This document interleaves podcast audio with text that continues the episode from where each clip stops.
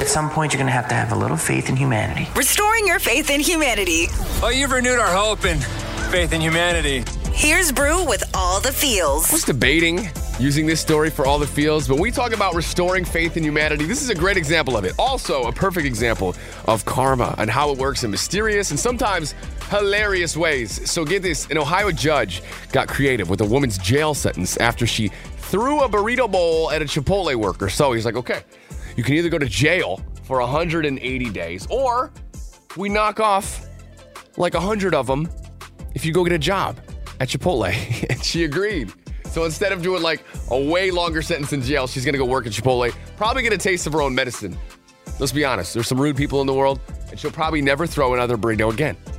So just like teaching instead of just locking people up, I kind of like it. Shout out to this judge in Ohio that's uh, giving us all the feels.